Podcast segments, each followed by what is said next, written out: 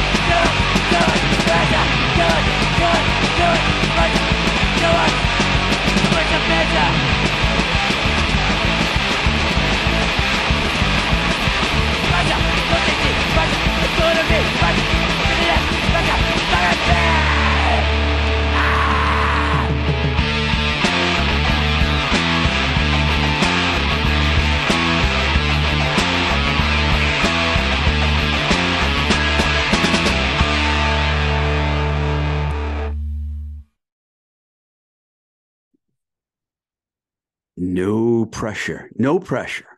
Welcome to Blowing Smoke with Twisted Rico. I'm your host, Steve Ricardo. That was Jerry's Kids Pressure from the classic hardcore compilation album. Kind of one of the records that started the whole East Coast thing and got it going. This is Boston, not LA. I know stuff was happening down in DC, but once Boston joined the party, American hardcore, you know, was right there with LA and and all these other markets, and hardcore was born. Uh, why'd I play that song? Because this week we have a great show for you. We were able to get Brian and Rick Jones, uh, original members of Jerry's Kids, together for a Zoom. What a thrill having the two brothers um, you know, part who were part of the original Boston hardcore scene together on this show. So now we've had members of SSD, Gang Green, the FUs, DYS, and of course Jerry's Kids all on the show. We almost had the freeze, and I'm not giving up yet. We're going to get them kind of waiting on Cliff right now. And uh, hopefully that's going to come together soon because these bands deserve to be heard and their stories deserve to be told because that original hardcore scene in Boston was one of the best in the world, not just for the genre, but music in general. So um, we're talking like 81 to 84 you know, even some little bit of 80. Uh, it's an incredible time for American hardcore, a movement that, you know, can't be denied.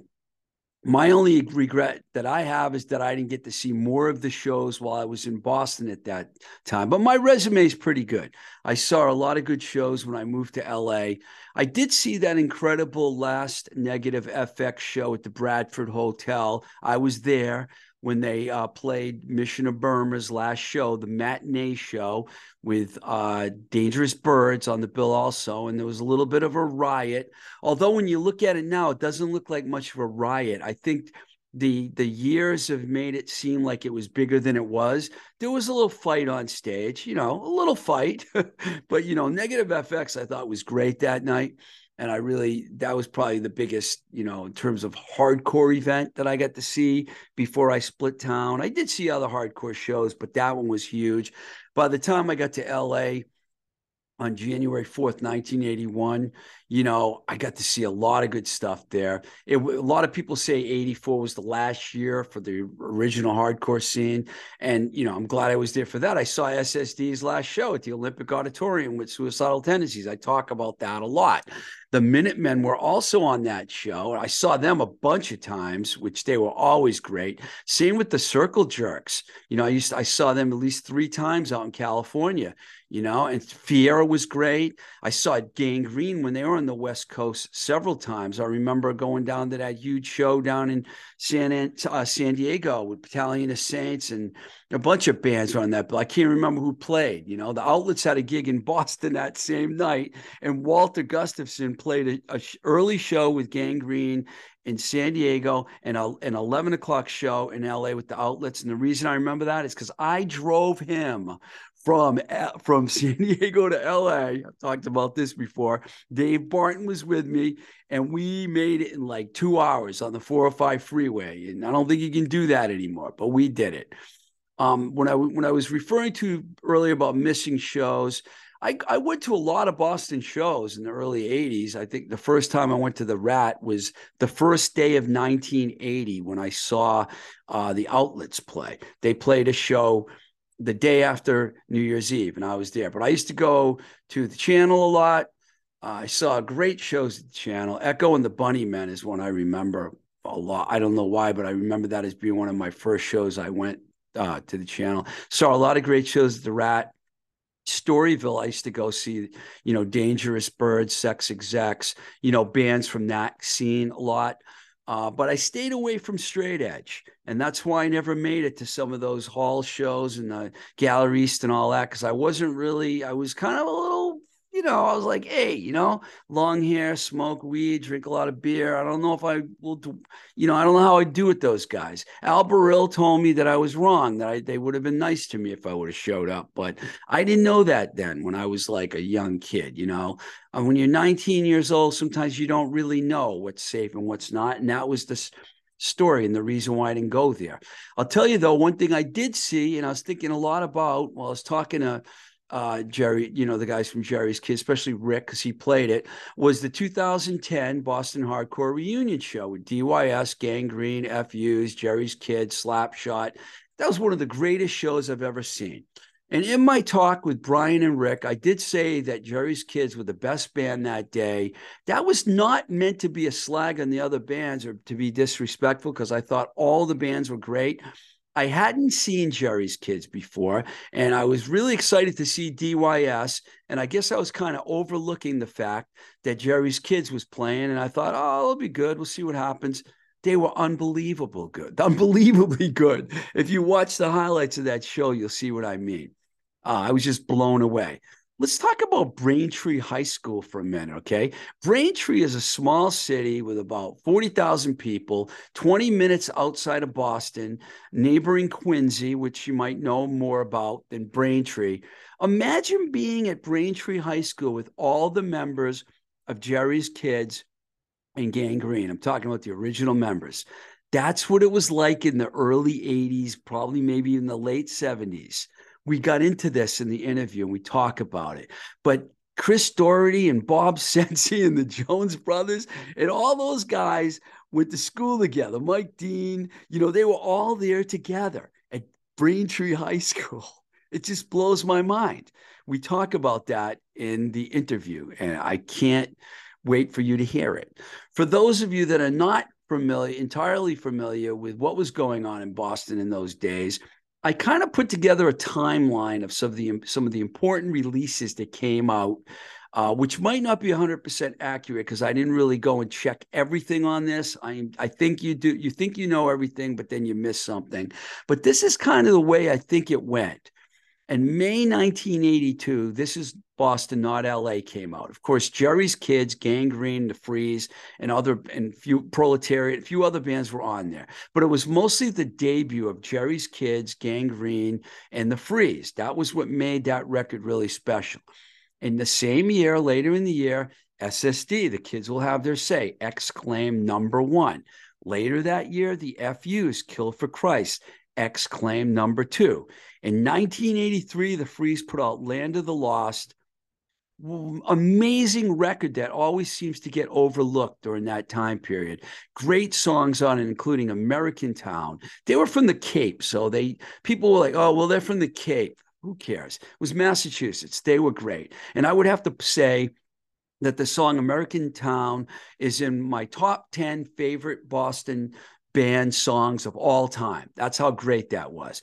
83 comes around, SSD, Get It Away, exclaim number three. Of course, Glue is on that, the title track. These are like two of the most famous songs ever to come from the Boston hardcore scene, especially Glue. Everyone covers that now. Youth of Today has been playing that on their tours for the last four or five years. They've made the song bigger and bigger, and it's still growing. Later in 83, DYS Brotherhood, exclaim number four. Wolfpack's on that, another amazingly popular song from that era. Also in 83, the FU's My America, num- that was exclaim number five. And then exclaim number six also came out in 83. Jerry's Kids, Is This My World, that contains the song I Don't Belong, which is synonymous with that era. In 1984, Gang Green put out that sold out seven inch. It's the first release on Taang Records. And, and, and Negative FX, who also formed way back in 81, recorded in 82, but didn't release their album in 84. That's my timeline. All right. That's my timeline. There's other things that happened during that timeline that have to do with the Boston hardcore scene, but these are the important in my opinion now these were the most important releases during that time i'm telling you this because we talk about some of this in the interview and i'm not going to talk about this interview anymore i want to play it for you so here i am with brian and rick the jones brothers from jerry's kids and they're going to tell us in their words what happened it's a great story enjoy so what's the age difference between you guys three years. Three Is it? years. Yeah, I didn't even know that. Yeah, Oh. So, I, I know because I uh I used to um I used to change my ID so to be a three. so I'd be 21, which was Oh, I get you. I see. yeah, you turn a six into a three kind of easy with some shading. So you're I three get you. years older, Rick. I guess that's it.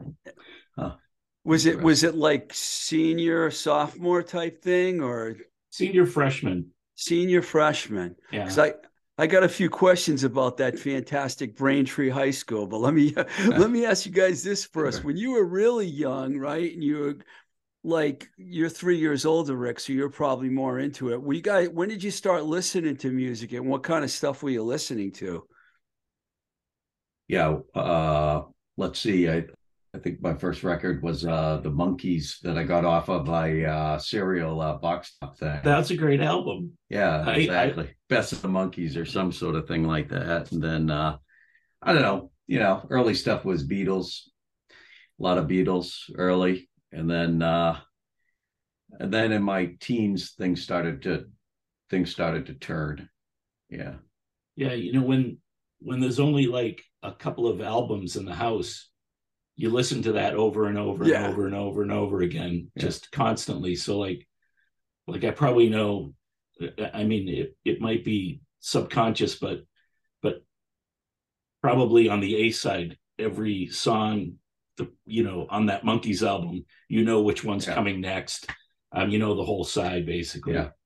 It kind of went from uh Beatles to Metallic KO a, a quick right hand turn. Yeah. It's funny because the first full length album I remember ha- having was the first Monkees record, and I had that Penny Lane Strawberry Fields Forever 45. And my brother and sister and I, I was the oldest, we must have played that 45 like every day for like a year until we could afford another record. You know, if you if you grow up in a poor family, you take what you you know. My mother Oh, yeah. had T- Herb Alpert and Tijuana Brass, of course, but you know.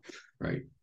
So, um, Brian, were you like listening to the stuff that your brother was listening to because he was just your older brother? Were there more siblings, by the way, or was it just you two? we we have a younger brother and an older sister um but uh me uh and and rick and uh, my younger brother shared a room um and you know the turntable was was you know in the living room so Right. everyone heard whatever was playing so Yeah. um so usually something like uh you know I'd, I'd come home from school when no one was home and or when maybe rick and and bob were there and and you just hear metallic ko you Yeah. know Or uh, a lot of Ramones. Oh, uh, yeah. It's Alive. We would play that on uh, 45. Yeah. It's a good way to listen to Ramones. Um, okay, I know that there's a lot of guys, and I think just Jerry's kids in Gang Green that all went to school together. Uh, who, who, like, who, who were was this in Bra- Braintree High School? Was it that you guys all went to? So exactly who was it? Was it all of the guys?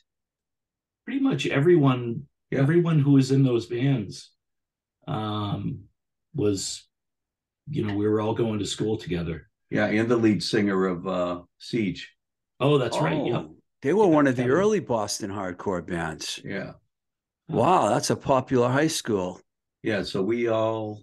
we were um, all within the three year period there was you and bob the oldest then then chris and kevin um were the same age they graduated together and then then there was um you know myself dave aronson brian Betzger, mike dean uh bill Wow. manley Chris. and no chris and kevin were Oh, year yes. older Oh, that's right. So they were they were sophomores when we were freshmen Which Kevin you talking about? kevin mahoney Kevin Mahoney. Okay. Wow. So you were the same age as Chris Doherty, Brian? i'm a year younger than chris Year younger. Wow, what a high school. And you guys all hung out together? yes Yeah. That's incredible. Um, yeah i mean most of us uh like i know you know dave mike bill um you know from elementary school okay, you're and, talking about and playing playing little league baseball Mike Dean and Bill Manley. and brian Betzger and dave aronson so, So we've known each other like like since you know first grade So it's all of Gang Green and all of Jerry's kids. That's Yeah. incredible. Um, I have to ask. Well, let me do this first, and then I'll ask you this question. Chris Doherty, I talked to him the other day because I wanted to just, you know, see if there was anything that I might have missed here. He credits Rick with being the one that would discover the music and turn everyone else onto. Do you do you remember it that way too, Rick? And and were you, what were the records he's talking about that you used to bring to the group? I don't know. When I say the group, was- I mean all you guys. Yeah, I think um, you know, again, uh, we all got turned on, I think, by a lot of stuff. We all worked at uh, the IHOP in Quincy together, and we were already kind of starting to pick up instruments. And when you're picking up instruments, when you first get going, of course, it's all rudimentary. So I would suggest it doesn't matter what you do, it sounds a little uh a little uh a little rough uh so you know but early on i just think uh all of us we were all just kind of pushing pushing things in terms of uh kind of letting everything hang out there. So you know um screwed around with playing records at different speeds because you would have that availability on the turntable. And then because early on we'd be listening to some whatever it was uh Dead Boys or uh, like I said, the Ramones, and then starting to mess around with speeds, and then me and Bob were doing some things with a couple other folks, and we were, hey, let's write songs with no leads and kind of putting constraints around ourselves to kind of make us do things a little different. And then, um, you know, just trying to find ways to, I don't know, uh, you're kind of satisfying some hole that you're trying to get to, you know, in terms of what you're listening to, is it enough? And how do you get fully emoted into it like like you're part of it and so that just kind of i think leads you to kind of pushing and and getting to i don't know what what the right word is but just getting to another place uh uh when you're really feeling the music and you're part of it and just finding a way to push that limit uh if You- that makes sense You mentioned the Dead Boys and the Ramones, where they're more like as far as the hardcore goes. What what are your first things that you remember hearing, or did you guys just I- start I it all? I think I think um I think we're primarily listening to a lot of like, you know, late 70s punk rock, Ramones, Dead Boys, um, Damned, ton of Clash, yeah like a ton of guys from Braintree, huge Clash fans. Um and then it just it just kind of, you know, evolved from that because most of those bands were not bands that you were going to see in a club anymore. Certainly not. You, you know, you could see the Ramones, but um, you weren't going to see the Dead Boys. But um, uh, but you know, it just it just kind of evolved, and I yeah think, I think we started that. What was it? Uh, well the So- local stuff we started to get into yeah, uh you know like La Peste and we had uh Mm. and Unnatural Acts those were kind of like two uh uh DMZ kind of in the mix there but those were just acts bands that we just uh connected with just in terms of the kind of raw energy and then we were like oh these are local bands and you can talk to these guys and I think one of the uh things that happened was when that Jealous Again EP came out. yeah, Black we listened to it and we were like, oh, that's, we didn't know if anything was going on in California or anywhere else, frankly. We just didn't know anything. Uh, and when that came out, we were like, this is Oh. genius. this is, this is kind of what we're already doing. Uh, we didn't know there was this whole thing out there with the circle jerks and the germs and all that. So Yeah. that was kind of an eye opener that we didn't necessarily see a big difference between that and at least the basics of what we were doing. So it was just kind of a Ha- had any? understand. I think I think the decline of the Western civilization was a was a big was a big kind of eye opener of yeah, and and and basically kind of you know drew us down the right path.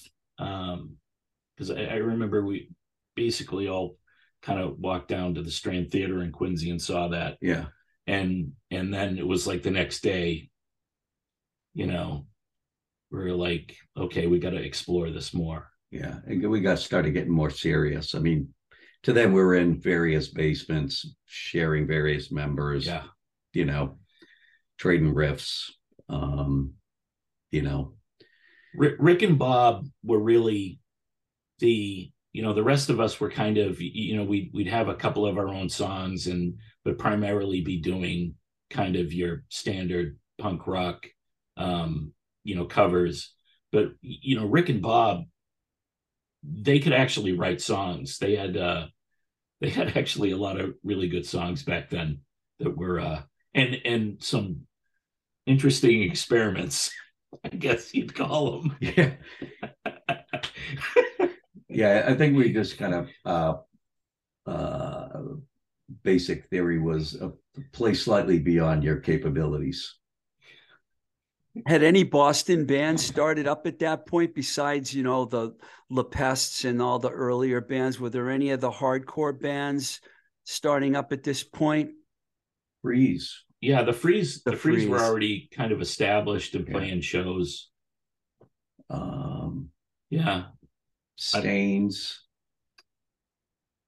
There was a early band out of Worcester. If you listen to that 45 General Foods, Oh yeah, yeah, yeah. and they were kind of uh They were like a faster Ramones. yeah Yeah, Um, Wormtown had their little scene going on for sure. yeah Yeah.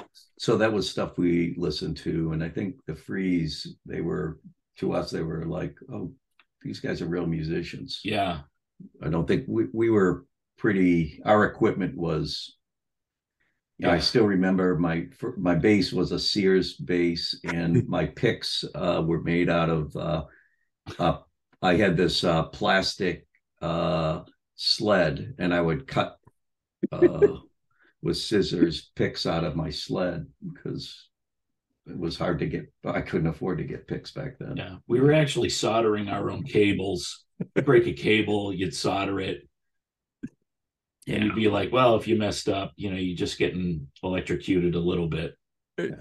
Um, I have to ask you this question because I don't know these guys, but they're listed on the Wikipedia page. It said in 1981, Rick and Bob formed the band with Eric Saganov and Carl Jacobson. I don't, Yeah. I don't know those guys. Uh, Yeah, Eric was the next town over. He was a drummer, and Carl was a, a friend who lived up the street. So we had a, yeah, it was our probably first uh, band. It was called the Insects. so it Uh, wasn't Jerry's and- kid. It wasn't Jerry's No. kids yet. No. No, no, but it was where we first started writing. So it was almost all original, and I think the only thing that we we covered. Um, what was that band out of uh, Europe? Uh, Ski Patrol. Yeah, yeah, yeah. I thought I thought you did um submission. Oh yeah, maybe Submission, and uh, You guys have we good did memories. that song. It was called Agent Orange. I'm yeah, on- that was that was Agent a great Orange. I'm on fire. Yeah, Yeah. So we did a mix of mix of stuff, but that's where we first started kind of writing. and Dave Aronson, I should say, rest in peace. Um, Right. And Brian soon came in. And then is that when you came in, Brian?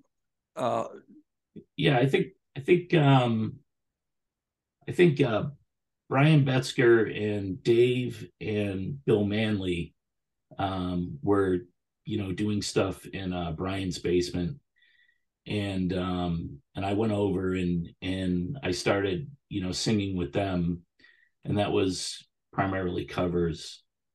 And then I think um I think I think Bill quit that and started playing with Chris and they were practicing if you recall they they all moved over to Bill's basement Right. and so they were all practicing at Bill Manley's house with with Chris and and Mike Dean, and that was primarily a cover band.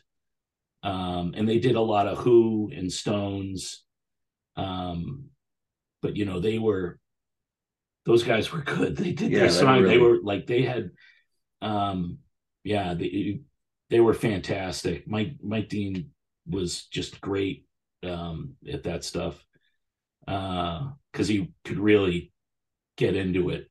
Um, he really liked playing the the Who stuff because Yeah. he could pound away. Um, and then I think when when you guys graduated, Greg was going off to college, so um, uh, Rick and Bob came and started playing um, with me, Dave, and Brian, and then I I just started singing from there. I was playing me and after after after Bill left, I started playing bass. And then um, it was only a couple of months later, once the summer started, we started playing with Bob and Rick. Because I was like, I can play as bad as he can. Yeah. I mean, what Yeah. the hell? this is probably still around 1981. Uh, It's the- yeah, it's 80, the- 81. Yeah. It's like the spring of 81. Spring of Yeah, 81. and to Brian's point, Chris and Bill and Mike, they were, they could really play Yeah. They, they knew- anything. I mean, they were really, really good. Um, so sometimes that might get lost in terms of you hear some first recordings, whatever. But Chris was a phenomenal, is a phenomenal guitar player. Bill- I mean, yeah and mike mike was playing drums from a young age and and i'm not sure when bill started but i know like you know he was serious you know he was he was taking lessons and you know he would you know be practicing scales and he really he could he could really play Right. Yeah. And then Chris, you you'd call him on the phone and all you heard were scales in the background. He was So just, just do it all day just- be talking to you like nothing was going on, and you just hear him, you know, up and down and up and down. We weren't So- we weren't burdened with lessons with the Yeah. Yeah. We were we we would go to a show we didn't have the see- constraints and see what the guy on stage was doing. And we'd be like, oh, I'm gonna go home and try that. yeah exactly No, I know you guys ended up playing shows together later, but in the early, early, early days, did the first version of Gang Green and Jerry's Kids ever play together? Did they ever do any real shows? Um i think Yeah. there were a couple of there were a couple Yeah. of shows uh early Media on Media workshop. yeah those kind of things but really we would do play for each other during practice i mean we would just go from basement to basement so what you saw on stage when we were We'd playing live that was what times. the practice was Yeah. i mean to us it didn't matter whether we were in the basement or playing somewhere it was what you saw there was the same thing you'd see in the basement Yeah. so we would go Some to of each the other's practices yeah, some of the early best early Jerry's Kids shows were probably in Brian's basement. yeah know? probably yeah Was the with the first was the first show? Would you call it a, a house show, or did you play a club or the media workshop or something like that first? Was it um was it i think we Uh, did some party in quincy yeah. It was uh with the inflictors. Oh, Yes. the Inflictors. So we Yeah, played did you- like a basement Is that show or right? something. Were they called the inflictors? yeah, something like that. Incinerators. Yeah, there Sorry. go. I apologize to those guys. Incinerators. Yeah. The Inflictors, I know. The Incinerators, I don't. but- Yeah, yeah. No, it wasn't the inflict. It was that. Yeah, you're right. So it was that, and then I think right from there, probably either Media Workshop or Gallery East or something like that. There was the Cantone show that Paul did. Yeah, because you couldn't go Yeah. out. Um, and then there was was it a church in Cambridge or something? Yeah, yeah, that's right. I bet you Al Quint was at those shows. I should ask him sure. that question. Um, at this point, the the I'm going to just call you guys the Braintree crew. Did the Braintree crew cross cross paths at all with the Boston crew? Did you guys get to know each other yet? Or I'm still before this is Boston, LA. So I'm talking pre Boston, LA. I, I think no until you know until that uh until that that black flag show at the paradise and you know the ssd guys were handing out flyers um and then there was kind of some crossover because we went to the ssd show um and it wasn't it's probably the middle of the summer when when Springa came over and it was probably was it fall or No, I well, Springa lived in was. Quincy, just you know, the general proximity. Yeah. So he was hanging out, especially with uh, Chris and that team. So, and you know, um, he taught us how to sneak into clubs Yeah. uh, when the Springa age did. limit went up. Oh yeah, how to get into Yeah, the channel, how to get into the paradise, how to get into the rat. Uh, which then you know got us into seeing a lot of the local bands. So he was a good, uh, uh, good corruptive force, I guess. It's the uh the scammer. Yeah. He, he, he had So, the yeah. scams. So that automatically, yeah, I mean, we we're all kind of doing shows together, especially at Gallery East. I would go to a lot of those SSD shows and try to hang on for dear life. Now I'm guessing that um, Jerry's kids and especially Gang Green were not straight edge. You guys didn't consider yourself part of that straight edge thing, right? At all. No, I I don't. I mean, I don't want to talk for Brian, but I I didn't even think of it. I didn't even know what it was. I I was like, Bob had to tell me. I'm like, hey, what's with the X's? I didn't, and I was like, oh, okay, well, whatever. Yeah, I because you um, I think we were I think uh I think we really enjoyed the concept and uh but uh I think we were there was there was uh there's no straight edge kids from Braintree. yeah. Yeah, I think we were more like the don't tell us what to do. Yeah. And you Yeah. mentioned Quincy too. Springa, the Barton brothers are from Oh, yeah. Quincy too. She must have Yeah. knew Dave and Rick as well because they were playing out already at that time too. Yeah, The Yeah. outlets. Yeah. yeah we would we would see them and and and you know we knew them back then and they actually as the crow flies probably less than a mile from my parents house Yeah. um you could you know we, we'd go over there you know see them all the time so So how did it get to the point where you guys ended up get I don't know how did someone approach you about the this this is Boston not LA compilation or how did that whole thing come about?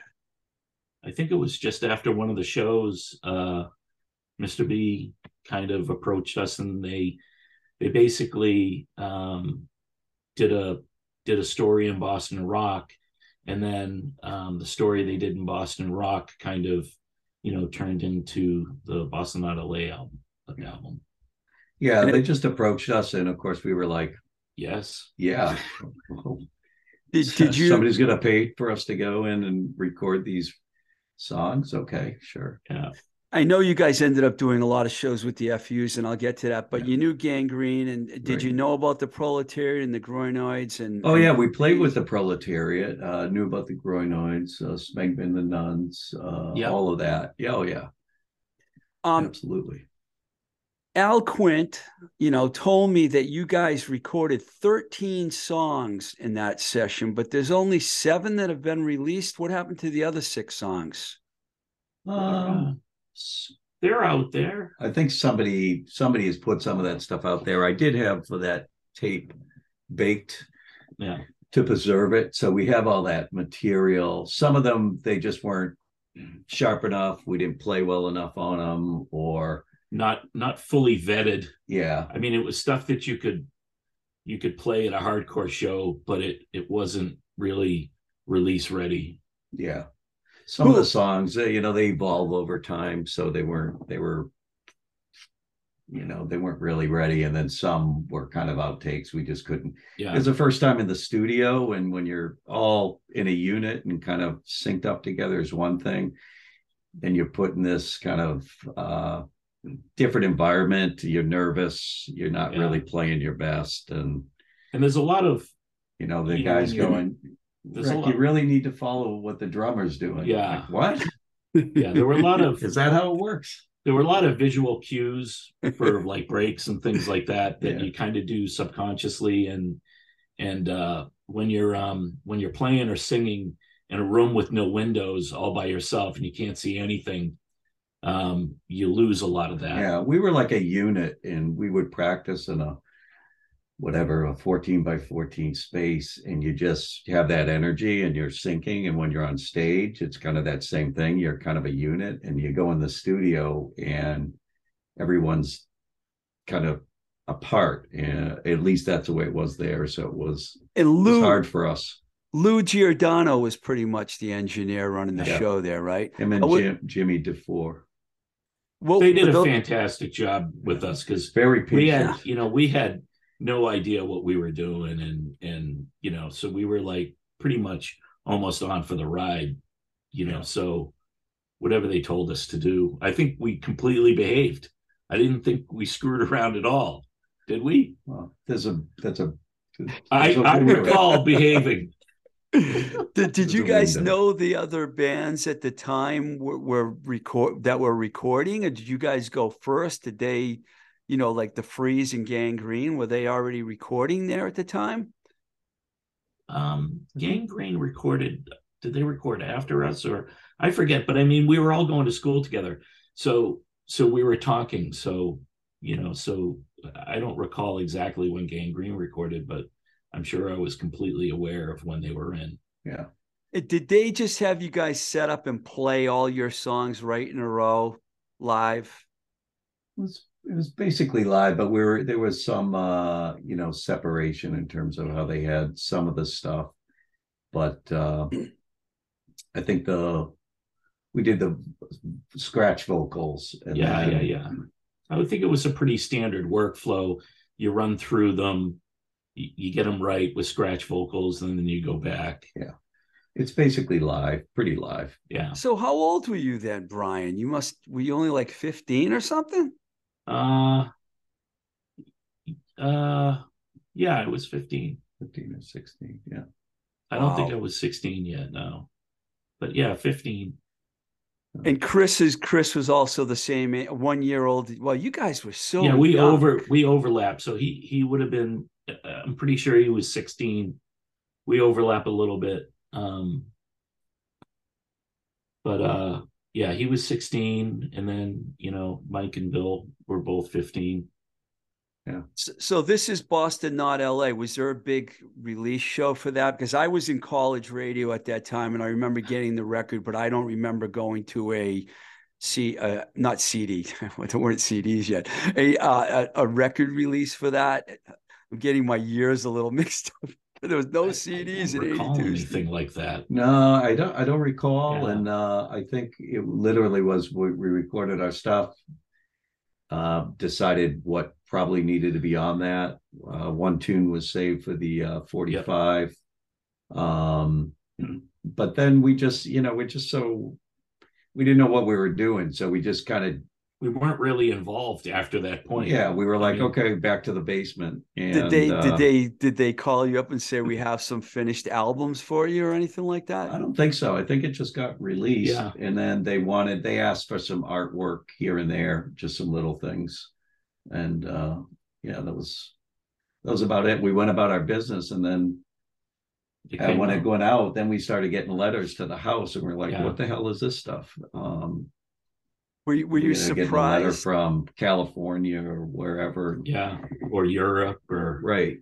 when you got the finished product and you looked at it and you heard the songs, you know, and all the songs, you know, because Freeze did, they had a bunch, Gang Green. I mean, were you impressed with the whole thing? and Go, wow, this is amazing, or were you just like, Yeah. oh, these are just a bunch of hardcore bands, you know? Yeah, well, when I when you get an album with with uh, you know thirty songs on it, and from all these different bands, you know, you, you know, we listen to it a lot, um, and and we, you know, we we listen to it and and you learn, you know, you listen to you know what the FUs were doing, and now you know out of a, you know, you actually have more of a blueprint of what they're doing right? And you can you know it's one thing to go to the show and and hear the songs and you know and you know and be in the heat of battle um, but then when you can actually sit down listen to the structure listen to what they're doing and then you know you can't help but say you know compare it to you know what the freeze are doing. And then you know you read cliff's words and then you're just like holy shit you know? These guys they can play they can write Yeah. you know so it's it was you know you start to every, you know everything was a you know was a learning experience from from even from that album Yeah. you know and you're really you know that that's where you really start to become fans of those bands um you know once you hear really what they're doing and what they're saying Yeah, I like the fact every band sounds different. They have their own sound. There's no Mm-hmm. formula. Everyone you can see everyone's trying to figure it out. So you listen to the proletariat stuff and they go, "Wow, that's pretty incredible the way they're thinking about uh, music." And then you- you're listening to Gang Green, and it's like in a completely different world in terms of speed Yeah. and and uh, what they're trying to do. And then the FUs, they have these interesting uh, structures and kind of double chorus type of things. Yeah. And what they do kind of vocally with backups was something a little different. And yeah, so everybody sounded, you know, a little, had their own kind of, uh, kind There's of road yeah. they were going down that was very different than each, you know, you, you, Ide- you can't really identifiable compare. style Yeah. Yeah. identifiable style and sound um which was really which is really cool which is what we we we saw from a lot of um you know hardcore back then is that Right. every you know black flag didn't sound like doa who didn't sound like circle jerks who didn't sound like um Germs. you know the germs exactly like yeah. like everyone had their own really their own unique thing going on Yeah. Did you guys get on? I know you that famous Misfit show, uh, which is all over YouTube. Drew Stone, I think, did the video. Were there a lot of other big touring bands like that that you guys got to open for um, while you were still in the band, Brian, or did it happen after you? I know that you, yeah, yeah after. was yeah Brian, yeah, that uh, unfortunately, yeah, that would have been uh, would have been nice to keep it as a five piece for uh, for uh, Yeah. throughout, but uh, you know, just couldn't, first- couldn't happen. The first big show that I, I couldn't do, which I think is really the first kind of big show, was uh was Angelic Upstarts at the channel, Yeah, Right. Which was a a great show. Uh, but I, I couldn't do it. Before I I, ask there. you, Be- I I, know Yeah. I'm gonna. I figured you were at a lot of these shows. Before I ask you about that, I wanted to unsafe at any speed. Uh, what what was that? Was that like the leftover tracks or something from This Is Boston, Not L.A.? Because I've never seen a copy of that, but it's listed on on the internet as a release. That was a planned release with the album. They they had planned to release that after anyway. Um, so that's yeah, it was a compliment uh, to the album, so kind of like a companion. So they released the album, and then they released the uh, the forty five with a couple of samples. You know, this uh, Machine sample Gun songs. was on. Your Yeah. song Machine Gun was on that record. Yeah, Um, Brian, I, I, you know, I have to ask you this because I don't really know, but when did the whole thing go down where you were told that you couldn't play anymore? Do you, I've never heard the story. I mean, of, of, it just says Brian broke his leg and his parents wouldn't let him play anymore, but what yeah, happened? it wasn't it wasn't the broken leg. It was it was everything else that had been, you know, piling up. Uh, you know, me not being responsible, uh, you know, me effing around, um, you know, not taking care of the things that I should have been taking care of. Um, so I kind of needed like a uh um oh, what is it? Uh yeah, I needed I, Brian was a little out of control. yeah, so this is all, everyone thinks that you, you left the band because of your, no, wow. no, it wasn't the broken leg. Um Interesting. Someone Yeah, needs they- to change the Wikipedia page, I think. yeah, the Wikipedia page isn't really um isn't really that Accurate. you know that accurate, but I mean, you the know, knife who fight. cares? The knife You fight know? put things over the edge, probably. What's The- that? The, knife fight. Oh yeah, yeah, yeah. The knife fights. Yeah. Knife fights. I think my, you know, you know, I think my my parents at the time were were like every every possible worst nightmare you could have about your child. I think my parents were having that about me. Um and you know, there was some there was some um some kind of rocky arguments in there. So it was it it was it was not good. Um but you know part of it is you know part of it's my own fault. So you know it's a missed opportunity for me. Um i will say that you know after it happened um you know after the shock of it happening um you know was over i had complete support from all you guys. Right. you know no one no one blinked an eye or you know said anything you know negative about me Yeah. um Well, not to your face. yeah well That's what band practice is for. yeah yeah Well, well, from Brian's live performances were uh, that was a gap because uh, for people who got to see that, he was uh, just incredible, really in the moment. And you know, there were very few shows that didn't end up with Brian bleeding in some way. So, I mean, even when he busted his leg on that media workshop show, he's I on the ground finishing. We did. We, I mean, we, We were finished it. It very was- workman about what we did. We were like, oh, we have ten more songs to do. Let's keep going. So that didn't Wow. stop us. So yeah, um, you, Yeah. you, so you played the rest of the set with a broken leg. oh yeah, yeah it was well they were torn ligaments my leg was not right that was for sure yeah. All those steps up and down. oh yeah you know, and then the yeah. the loading Anyway, Well, I- Well, I still want to hear your commentary on this other stuff that I'm going to talk about right now because I have a feeling you're at the show. Uh, you guys ended up playing a lot of shows, Rick, with the FUs. Was that by design? Were you guys like always put on the same bills, or was it just a co? Or were you friends? Or I mean, we really became friends. So we would stay yeah, we'd do a show and whatever, maybe sleep over Wayne's house. I'd slept over John's apartment. We just uh, ended up doing lots of shows. And then when, you know, we would go to their practices and hang out on Friday nights or Saturdays and just, we just naturally started kind of hanging out together and we would be doing shows together. We went on the road a little bit together here and there. And uh, so, you know, they're friends today, really. Yeah, You know, D, I I know there up- was When The I go D- up to Maine now, I'll stop in and see uh, Wayne Maestri Uh-huh. uh, even now. So, I know you guys went down to DC together and did some uh, East Coast dates together. Yeah. Um, how did uh, I know X-Claim Records put out "Is This My World," which got to tell you is regarded as probably one of the greatest hardcore records ever made. I think I told you that when you were on my show with Lovely. I got to ask you about Lovely later because I'm wondering what happened with that.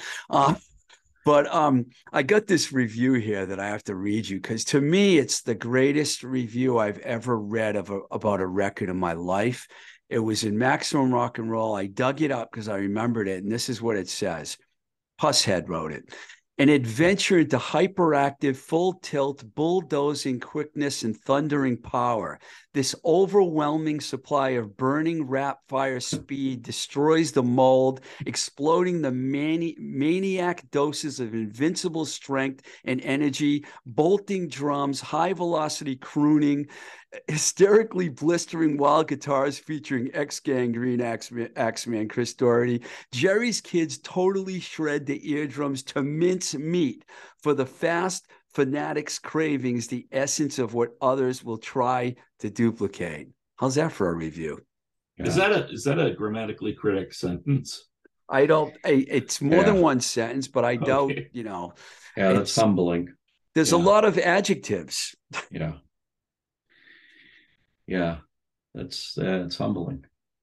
But um, I love the record, and most people do, and they regard it now as one of the best records ever made. How did you come on Al's radar? I know you said you saw him on shows and stuff, and did he just say, "I want to put this on X Claim"? And I guess he didn't tell you you had to be straight edge or anything like that. He just said, no, I don't think. need-" again, he, I, they they had SSD weave that into their songs, uh, but from a standpoint of you know, we would go to their Yeah. to the you know world headquarters and hang out Yeah. with the rest of those guys. They Yeah. there was never any uh, kind of like There was no us and them. Yeah. You know, there was, you know, um I think I think everyone was, you know, you had you had people that you were closer to, but but the you know the extended group of of all the people in Boston, it was, you know, Yeah, I think that was more of an outside thing because uh, some of that crew was so intimidating looking and uh, and uh, more so than when you're in the headquarters and just kind of hanging out, listening to some records together or whatever. But I think Bob Bob worked with Al in terms of Bob really handled a lot of the a lot of the shows and coordination. I give him a lot of credit for that because my my patience with those kind of things is uh, de minimis, let's say, um, and I just don't have a lot of patience with uh, with kind of that that Was he- stuff. So he he, was really he really the- navigated all of that. He yeah. was like the manager, pretty much. he did a lot of that Yeah. coordination with shows. I wasn't setting any any of that stuff up. It was just basically here's what we're going to do, and he, and here's where you need to be there. And he he took a lot of that on. I'm actually going to talk to Bob soon. We we Yeah. talked about having him come on the show, and I'm looking Yeah. forward to that. Um, so how many copies were originally pressed of that record? Do you know the X-Claim record? I It's think really it was hard to- three or five thousand. I think That many? Wow. but I think out of the gate we sold. I mean, we they they sold quick. I mean, I think we did pretty good. Um, but again, I'm probably wrong. Bob will know exactly how many were printed. He'll say there were 500, and he'll know how much they cost. He'll know who the who printed the covers. He'll you know he'll know all that. I'm more like, yeah, that's pretty good. We're gonna what? So I forgot to ask you how Chris ended up coming over to Jerry's Kids for a Yeah. while. How'd that all come together? Yeah, so Dave, uh, I'm not sure what was going on. I have some suspicions, uh, but he just kind of stopped. You know, we never had a conversation like, uh, Dave, what are you doing? Or he just stopped kind of, if I, as I recall it anyway, my recollection is he's kind of stopped showing up at practices. And when in our practices, and I can understand this, I mean, we would, I mean, we would practice for three hours and we would run through the set two or three times, one with vocals, one with no vocals, one with the lights off, one with the, you know, we were very, uh, it was, uh, it was like, uh, uh, intense. And we would do that five days a week. During the wow. summer, if we were all off, we would practice in the afternoon. We would practice again at night. We would, I mean, it was, uh, and Dave had other stuff going on. And I think he just started, stopped kind of showing up. And Chris Gang Green had broken up. And it was just, it was just a natural, hey, why don't you come in and I think probably him and Bob talked, and yeah, we are all friends. So it was just like, yeah, of course. Yeah, it was like second nature. Chris going over and playing. Yeah, it wasn't like a.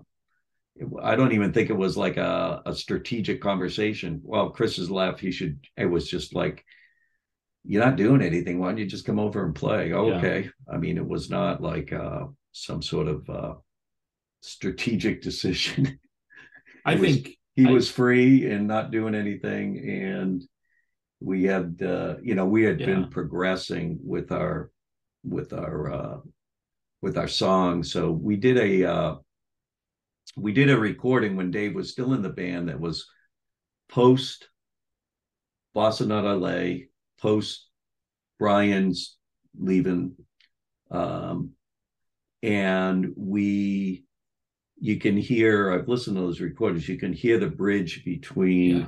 Boston Not LA and Is This My World in terms of the uh, kind of intensity, uh, the lyrics, the structures, and then kind of where the music was pushing to. So that's almost like a bridge recording of about, I don't know, it's probably eight or nine tunes or oh, something yeah. like that. Um, I think that six were on the tape, something like that. Yeah, there's other versions and stuff. So, but uh, so you can see that that was where the direction that everything was going in and it wasn't uh it was just happening it was just evolving um organically it wasn't like we were having a discussion around it it was just yeah. as we were writing and then our playing was getting better then we were continued to push ourselves in terms of whether it was speed or aggressiveness it just yeah, everything time, kept going up a notch. By the time Boston Not LA was released, I think that transition had already, you know, those songs, the the um it had already kind of moved on. The yeah. the the the style was much more intense. Um, you know, even by the time it was released. So those yeah. original recordings, it was only a few months because if you think about um you know how much we had actually practiced or pl- and played right. uh, before Boston Not LA was done wasn't really that long. We were still fighting to put a full set together, right. you know, and play, be able to play right. for yeah. you know thirty minutes. So yeah, that's true. Now, um, is there a reason why there wasn't another? Re- I know Kill Kill Kill came out in '87. I'm going to talk to you about that in a second, but that period after uh, is this my world? Uh, what happened? Did you guys just kind of start fizzling out, or? Uh, I would. Uh, each of us were going to school. Um, College. And then, you know, one thing we should. I mean, this was a a lot of intense personalities in the room, uh, and so, you know, it was it was very uh, intense environment in terms of uh, four, sometimes five kind of unique individuals. So I mean, there was it was uh, it was a combative environment at times. Uh, so there was a lot of lot of stress and going on, and the music was intense, and it kind of linked up with the personalities too in the room, and then add that with uh, how am I going to pay rent and I got to go to school and kind of do all those things. It just became really kind of hard to pull all that together. So, um, so that I don't I don't know what the there wasn't necessarily a point where we say we're not going to play anymore. I just think it was um, everybody going to school and then kind of some of the in, competing pri- competing priorities basically. Yeah. yeah. And then when you started playing together again, is that when Jack joined, came on drums? At that point, Mike was first. Yeah, we had uh, Mike Dean joined, um, and we were uh, playing some shows with him. we did a couple of things in uh, in New York, uh, DC, um, and then he was I forget if he was going into the military or he was out of the military. I forget what was going on, or he was moving, or yeah, I, I, yeah. Um, I think Jack was playing with Buzz and the gang, and we used to go see them. And then I think we just Buzz basically torture gang. them. I think we just torture them and say, you know, you should really be playing with us, uh, kind of thing. It may have been his worst decision. yeah, I think he. No, no, no. What it was actually, we would he see them. He was Bob. playing with them, and he then Bob had a side yeah. project called uh, something Cat- Cadillac or Blue something. Yeah, Bob had a side project, yeah. and Jack was drumming for him. And Jack was the drummer and singer for a band called the Choir Boys, which they put out a EP, and it's it's really it's great. great. And yeah. Jack plays drums and sings, and his brother and him harmonize together, and they really, really awesome stuff. So Jack's kind of multi-talented uh, person. So he was playing with Bob, one of one of Bob's side projects, and I guess Bob coerced him into playing with uh, Jerry's kids. And I remember those first couple practices, Jack was just like, You guys are this is not right. This is what's your problem? yeah. We were playing that, we were practicing in a, in a, boiler room in in Bob's basement. Yeah. Yeah. That was a oof. Yeah. So kill, that was not a 14 by 14 space down there. That was more like a you know a six by six. It yeah, was tiny. We're all crammed in a tiny yeah. space. Tell me about a little about Kill, Kill, Kill. I love that you guys covered Spy Master. That was fantastic because it seems like a lot of bands started covering it after that. I think you guys might have been the first ones that I heard we, do it. We had a we had a live tape that a, a friend had given us from the 1979 yeah rock and roll that. rumble. Yeah. Um, it's now you can actually get it. Yeah. Um, but uh, but we had that and we listened to that live performance that was like simulcast off of BCN over and over and over. Yeah. And and uh so yeah, so Curtis had come to us. We, we were just playing gigs, writing tunes. And uh Curtis had come and said, Oh, you you know, you from uh Taang it said you know, would you guys consider putting something else out? So we said, sure. And then he said, it'd be nice to have a cover. And of course, he had a bunch of ideas on what what that should be. Uh, but we picked that song because uh, we wanted to give a nod to the early bands that influenced us, and also felt like La Peste never got a really good solid recording of their other material. Yeah. And we felt we could put something behind it uh, in terms of we, you know, we obviously it's a different yeah. arrangement.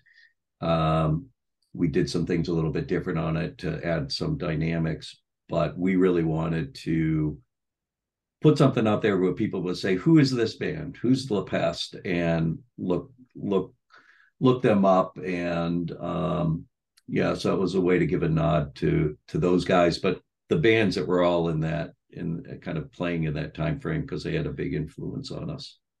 Yeah, yeah, yeah. I know Paul Kolderie's doing something right now with those La Peste songs, and there's going to be a release. Yeah, because he was on my show talking about that. I'm very excited about that. We did um, for Chris's uh, for Chris's uh, fundraiser. Yeah, we did a short set, and we did uh, Kill Me Now and Spy Master because Kill Me Now, I just think was really one of the early, really kind of stripped down, hardest tunes kind of yeah. out there at that time. So we just, I've always wanted to play that live. So yeah. we were like, okay, let's let's do that. So yeah. I, am going to definitely talk about that. I know from maybe around 2004 to to wrap up Kill Kill Kill. Yeah. Uh, whose idea was it to take all the old songs and stick them on that record? That must have been Curtis, right? That was Curtis. I wasn't necessarily a fan of fan of that. I thought they were really two different uh, two different pieces. The yeah. The odd thing is, I mean, just the mastering doesn't even match. You know what yeah. I mean? It's it doesn't yeah. it doesn't really flow. Yeah, and Kill Kill Kill.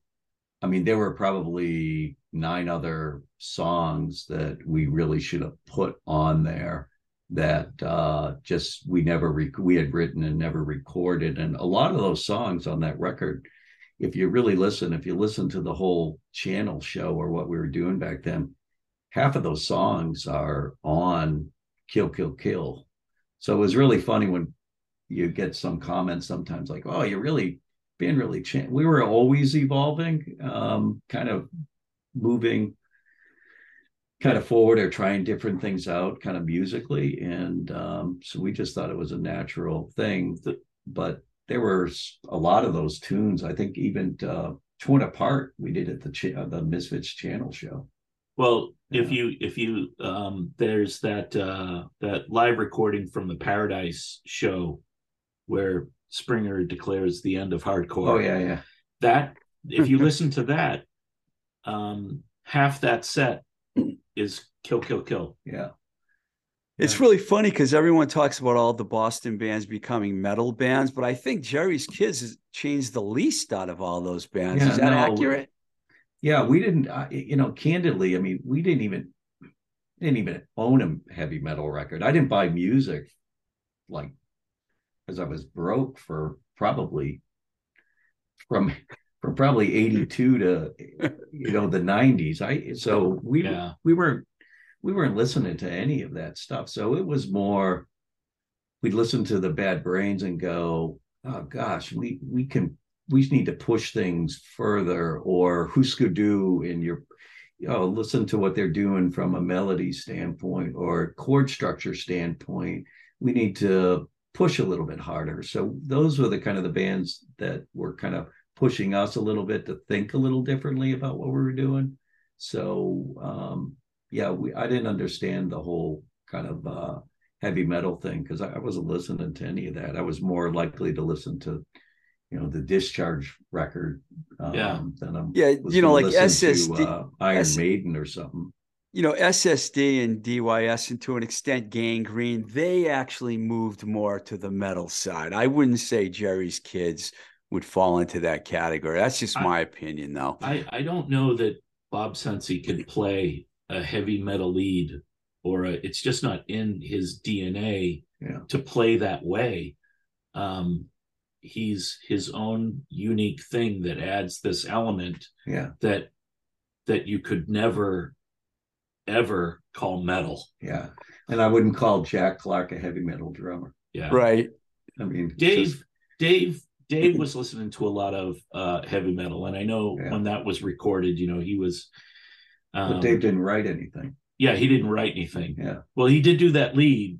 Yeah, we made him do a lead on yeah. that, on that song, right? On uh Need so he, he got to do his little bends and everything and in his uh yeah, you know, he, yeah for the last like maybe close to it'll be almost 20 years um, when you guys have done shows aside from the ones brian did because there was a few that i saw yeah. it was russ luongo and jack and yeah. and you and bob pretty much right rick yeah. that was the lineup uh, i was at the uh, hardcore matinee uh, the, excuse me the hardcore reunion show is there any reason why you didn't do that one brian you know i i i should have and and and I know we had talked about it and and the set would have worked um, because we would have just come out done Boston Not LA right. or or or actually I think we were thinking I would finish it like you'd come out yeah blow people away and then and then you know I'd come out and do the um the Boston LA stuff um but yeah, and I, I'd always encourage them, especially when we were getting bigger shows, to come on and do some stuff. And uh, so it was. Uh, I a couple of years back, I was trying to push the straw dogs to actually do a set. So I and uh, Ross and myself kind of raised our hands to help them with that. And then they were the Dead Kennedys were doing a tour, and we got asked to open for them at the Paradise, and then we were able to get SS uh, uh, rather Straw Dogs on the show. And I called Brian up and I said, you know, we always do, usually in the middle of the set or at the end, uh, we would usually do three to four Boston Not LA songs. So I just said, look, why don't you just come on? We'll cut out a part of the set. You come on and we'll do uh, a handful of the uh, Boston Not LA uh, songs. And so I think that's the first time you did that back a couple of years ago. Yeah. Yeah. Boy, and then from there we would do shows, and if it made if we could do it, Brian would uh, jump on, and, and, we would do a yeah. couple of couple of uh, Boston LA shows, or sometimes I just throw him the bass, and then during Raise the yeah. Curtain, he'd play the bass, the and or... I do whatever the hell it is I do. So yeah, the reunion show, you guys just absolutely you you are the best band by far. I can oh, say that. You don't have to say it. I can say it because I was there and I thought all the bands were good, but you guys were unbelievable that day. I was blown away. Um, I know that Brian played a show in Brooklyn because there's footage of that online. So that must have been around the time of the straw. Was that yeah. with the Straw Dogs in Brooklyn? Yeah. Yeah. Yeah. Because Steve Martin, old friend of mine too, he actually rejoined the band for that show, didn't he? Yeah, he played a few songs. Yeah, that was yeah. that was the stipulation that if Rick was going to play, you had to do it. That no, that Steve Martin had to play. right, right, uh. Actually, Steve was very he was very funny. He uh him and I text and kind of communicate uh on a rolling basis. Uh and uh I said, Oh, you know, I'm going I actually I sent him some I said, Hey, I'm gonna be in uh New York the weekend of whatever the weekend was, January, whatever. And I said, you know, maybe we can grab some dinner. And he said, yeah, you're playing. And I said, oh, yeah, you saw that. Uh, so I didn't tell him we were playing. And uh, then when the Straw Dogs got on, we were kind of communicating back and forth. And I said, do you want to do some songs with the Straw Dogs? So then I communicated with them and then wow. they kind of coordinated which songs to do. And because um, I was covering bass duties for the Straw Dogs. So it's kind of doing two sets. That's right. That's right. Yeah. I forgot about that. Steve ended up sitting in with Agnost- Agnostic Front again, too, which is yeah, cool. oh, that's great. Yeah, he's really a great uh guitarist, and those leads that he lays down are uh yeah, because he even at uh the show we did at uh, the Middle East, I mean. His, his playing it makes a big difference those straw dog songs when when he plays you you you can tell it's different. He yeah. does a lot of like arpeggios um, that you won't hear yeah. the other guys do, and it and it really adds really adds a lot. Yeah, yeah. I met. That's how I'm. You know, I I worked with the Straw Dogs at Enigma, the Restless uh, label, and that's when I first met Steve. And he ended. We ended up becoming friends in New York because when I was doing Giant Records, he was a writer and he reviewed all my records for oh, me. Nice. He did a great job. He was a yeah he's a good guy. He was on he the is. show not too long ago. Nice. He's got Paul McCartney and, and the Foo Fighters now, so he doesn't really need us that much. You know?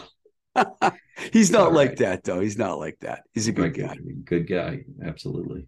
So, um, I guess the obvious question is now: Is there ever going to be another, you know, Jerry's Kids show with Brian? yeah, I don't know. You know, we did our kind of uh, final show um, a few years back at the Middle East, kind of made it an event. You know, I was really thrilled. Moving Targets played, Straw Dogs played, Mung played, which are, you know, I just think a phenomenal band. And then um, we were very lucky in that uh, a number of the members of Volta did a handful of songs, which again, one of my one of my favorite bands. Love that band. Um, you know, and uh, so that was that was a lot of fun. Um, and part of doing that was just to you know just kind of try to wrap everything up because we actually we're all really busy and we get kind of nonstop. We were getting and still kind of get a nonstop requests to do shows. And to do it right takes a lot of work, especially if you're not doing, if you don't do that full time and you've got a regular job. And, you know, we don't want to go out and just kind of play songs and kind of stand there. You know, we want it to play with the right level of intensity and that takes work and it takes work to be free on stage to really kind of um, it shouldn't be work. It should be being able to be in the moment and to be in the moment means you need to be rehearsed. It's got to be muscle memory and ready to go. And um, if you're doing two or three shows a year it's it's with that type of music if you're not able to do that then you know you're just yeah. getting paid to do a show and it's, what are you really doing it's um, it's two months it's two months of practices yeah. basically to do one show so if you're only going to do one show that's a lot of practice and then and then you know everyone is you know some of the practices are more productive than others yeah. just because people aren't in the moment and yeah i know there's bands that can get together and they're really great and they do one or two rehearsals and they get on stage and they do a phenomenal job. And, yeah. you know, even working with the Straw Dogs to kind of cover some stuff for them, you know, it's a couple practices and you can go because, you know, you're doing kind of one job with them and you can be in the moment. Um, and it's different music. You have a little bit time, more time to think. With that JK stuff, it's like uh, a rocket ship taking off. And the minute you kind of get that four count, it's like a different world uh, in terms of mentally and physically. And um, so we can't get away with one or two practices to get right. our level up to where it needs to be to really be happy about what we're doing. And then we always, if people are going to come out to a show, we try to make every one a little bit different in terms of either arrangements, what we're doing, and um, you know, we like to be able to throw stuff in that we don't necessarily know where we're going to go. So, in order to, like, even at that last show, we had some various transitions that every time we did them, we did them differently. And you need to be in sync musically to be able to do that in front of um, people and feel confident about what you're doing. That, hey, we may do this for 30 seconds, we may do it for two minutes. Uh, we may, uh, whatever, toss Brian the bass, or we may switch some things up, but you got to be communicating without talking, if that makes sense. Yeah. And to be kind it. of in that kind of sync and free it takes a lot of work. And and i think at this point you know people are people are looking for an experience to see what it what it was like if they didn't experience it. And and even though Jerry's Kids isn't getting paid they pay to go to the show well, right? whatever. So we got we got paid most of the time. Yeah uh, i mean but I, I think that i think that it's important that people you know i think it's you know to to give them the honest show yeah um, because it doesn't do justice to the songs the band or the people that go to see it yeah yeah you um, want to be able to deliver at that level and yeah. if, and if I, I think good answer. You put the time in then why do it I yeah. appreciate it. I wish I was li- wasn't living in Pittsburgh when that show happened because I remember hearing about it. I also missed the Chris Doherty benefit show, so I ended up missing like two really good shows. Um, I got to ask you, lovely, was that just like a thing that you were doing for a few minutes and it's gone, or is that going to no, be? I mean, we worked really, uh, that was, you know, we put a lot of work into that, um, wrote a lot of, um, you know, really collaborative writing with that team.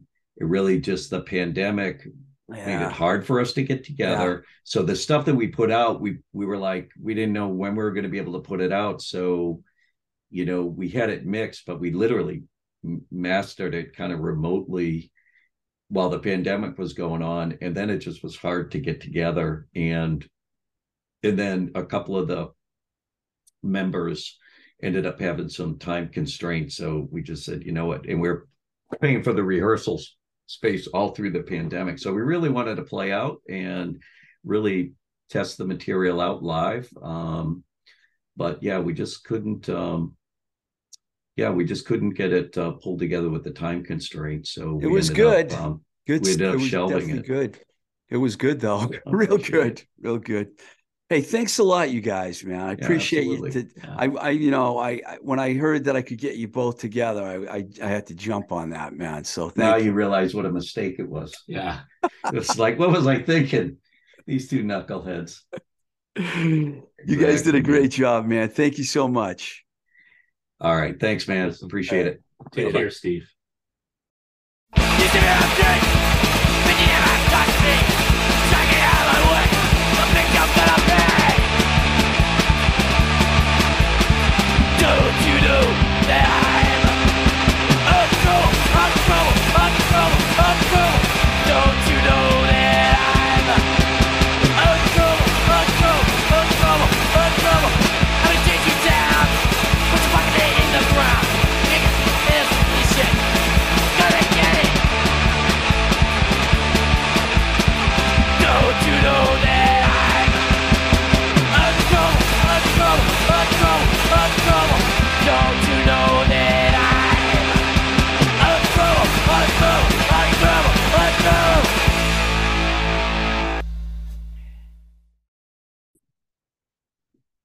Okay, so I'm like overly excited about all this. That's what happens. I love, love the early Boston hardcore scene. Uh, it just means a lot to me. What can I tell you? I, I just love what those bands did. They they they had their say. Okay, borrowing heavily from Al Barile's line. The kids had their say. They did. Uh, that song you just heard after the interview was "Uncontrollable" from "This Is Boston, Not L.A." Brian and Rick, true originals from the Boston hardcore scene. I have to thank Brian's wife, Lori, by the way, for making this all happen. I saw her at the Long Wait Show. That's a new band that came out in Boston with a bunch of great guys in it from older bands Glenn Dudley from the Wrecking Crew, Daryl Shepard, uh, Mark and Steven from Slapshot, and of course, Jamie Sciarappa on bass from SSD. We were talking at that show over at Notch Brewery in Boston, and I asked her if she thought Brian would come on my show. And somehow it ended up in getting both of them to do a Zoom call with me. And she pulled it all together. All she all I did was say I wanted them and I gave her times and she did it all. She's officially the new executive producer of, of this show. I wish she was because she made that happen and that was really good. Really good. Thank you so much, Lori. By the way, I hope to also have, and I've talked to him about this, Jerry's Kids guitarist, Rockin' Bob Cenci, on the show soon as well. We got to get all the Braintree kids. I mean, we had Chris Doherty, been on a few times. Chris will probably be on again because Gang Green's recording, I heard, which is amazing. Chris has recovered. You know, he can't play guitar anymore, but he can still sing. And, you know, because he had a stroke. And, you know, when you see Chris, he, looks like he's he's struggling a little bit, but man, his brain is so alive and well. I called him before I did the interview with the Jones brothers, and he told me he said Rick Jones is responsible for turning us on to all the punk bands, and that's how the whole thing started at Braintree High School. A high school I wish I'd gone to. I could say that now, but you know I've never been there, so I don't know for sure. But anyways, I was really uh, honored to have Brian and Rick on the show. Uh, if you're enjoying this podcast, please check out our Patreon page, patreon.com forward slash twisted rico. We have a lot of exclusive content there. Love to have you on board as a patron. Also, Spotify listeners, you can go to the Spotify podcast page now. Uh, the link is on the homepage, and you can su- subscribe to the show there as well. And you'll hear about 10, I think, unreleased shows right now, is what I have up there. Uh, some were er- previously available, but they're not anymore. If you want to hear them now, they're there. If you want to reach out to me, you can reach me anytime at twistedrico at gmail.com.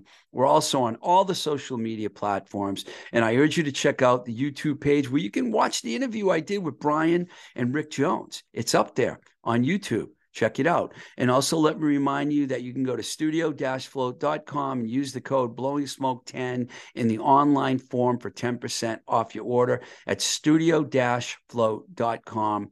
use the code blowing smoke 10 in the online order form. Thank you so much for listening to this podcast. It means a lot to me.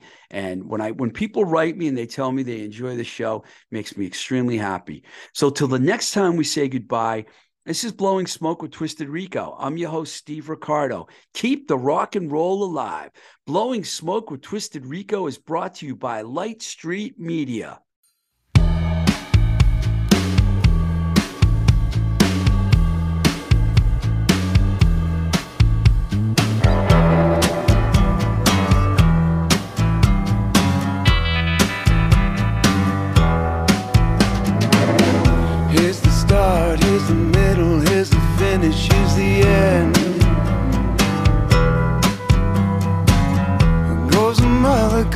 Father, goes the wife, stays the friend. Got a bunch of cigarette burns in the back of my head. Bunch of cigarette burns in the words I've said. If I die tonight, hold the hand inside and know that I was never meant for no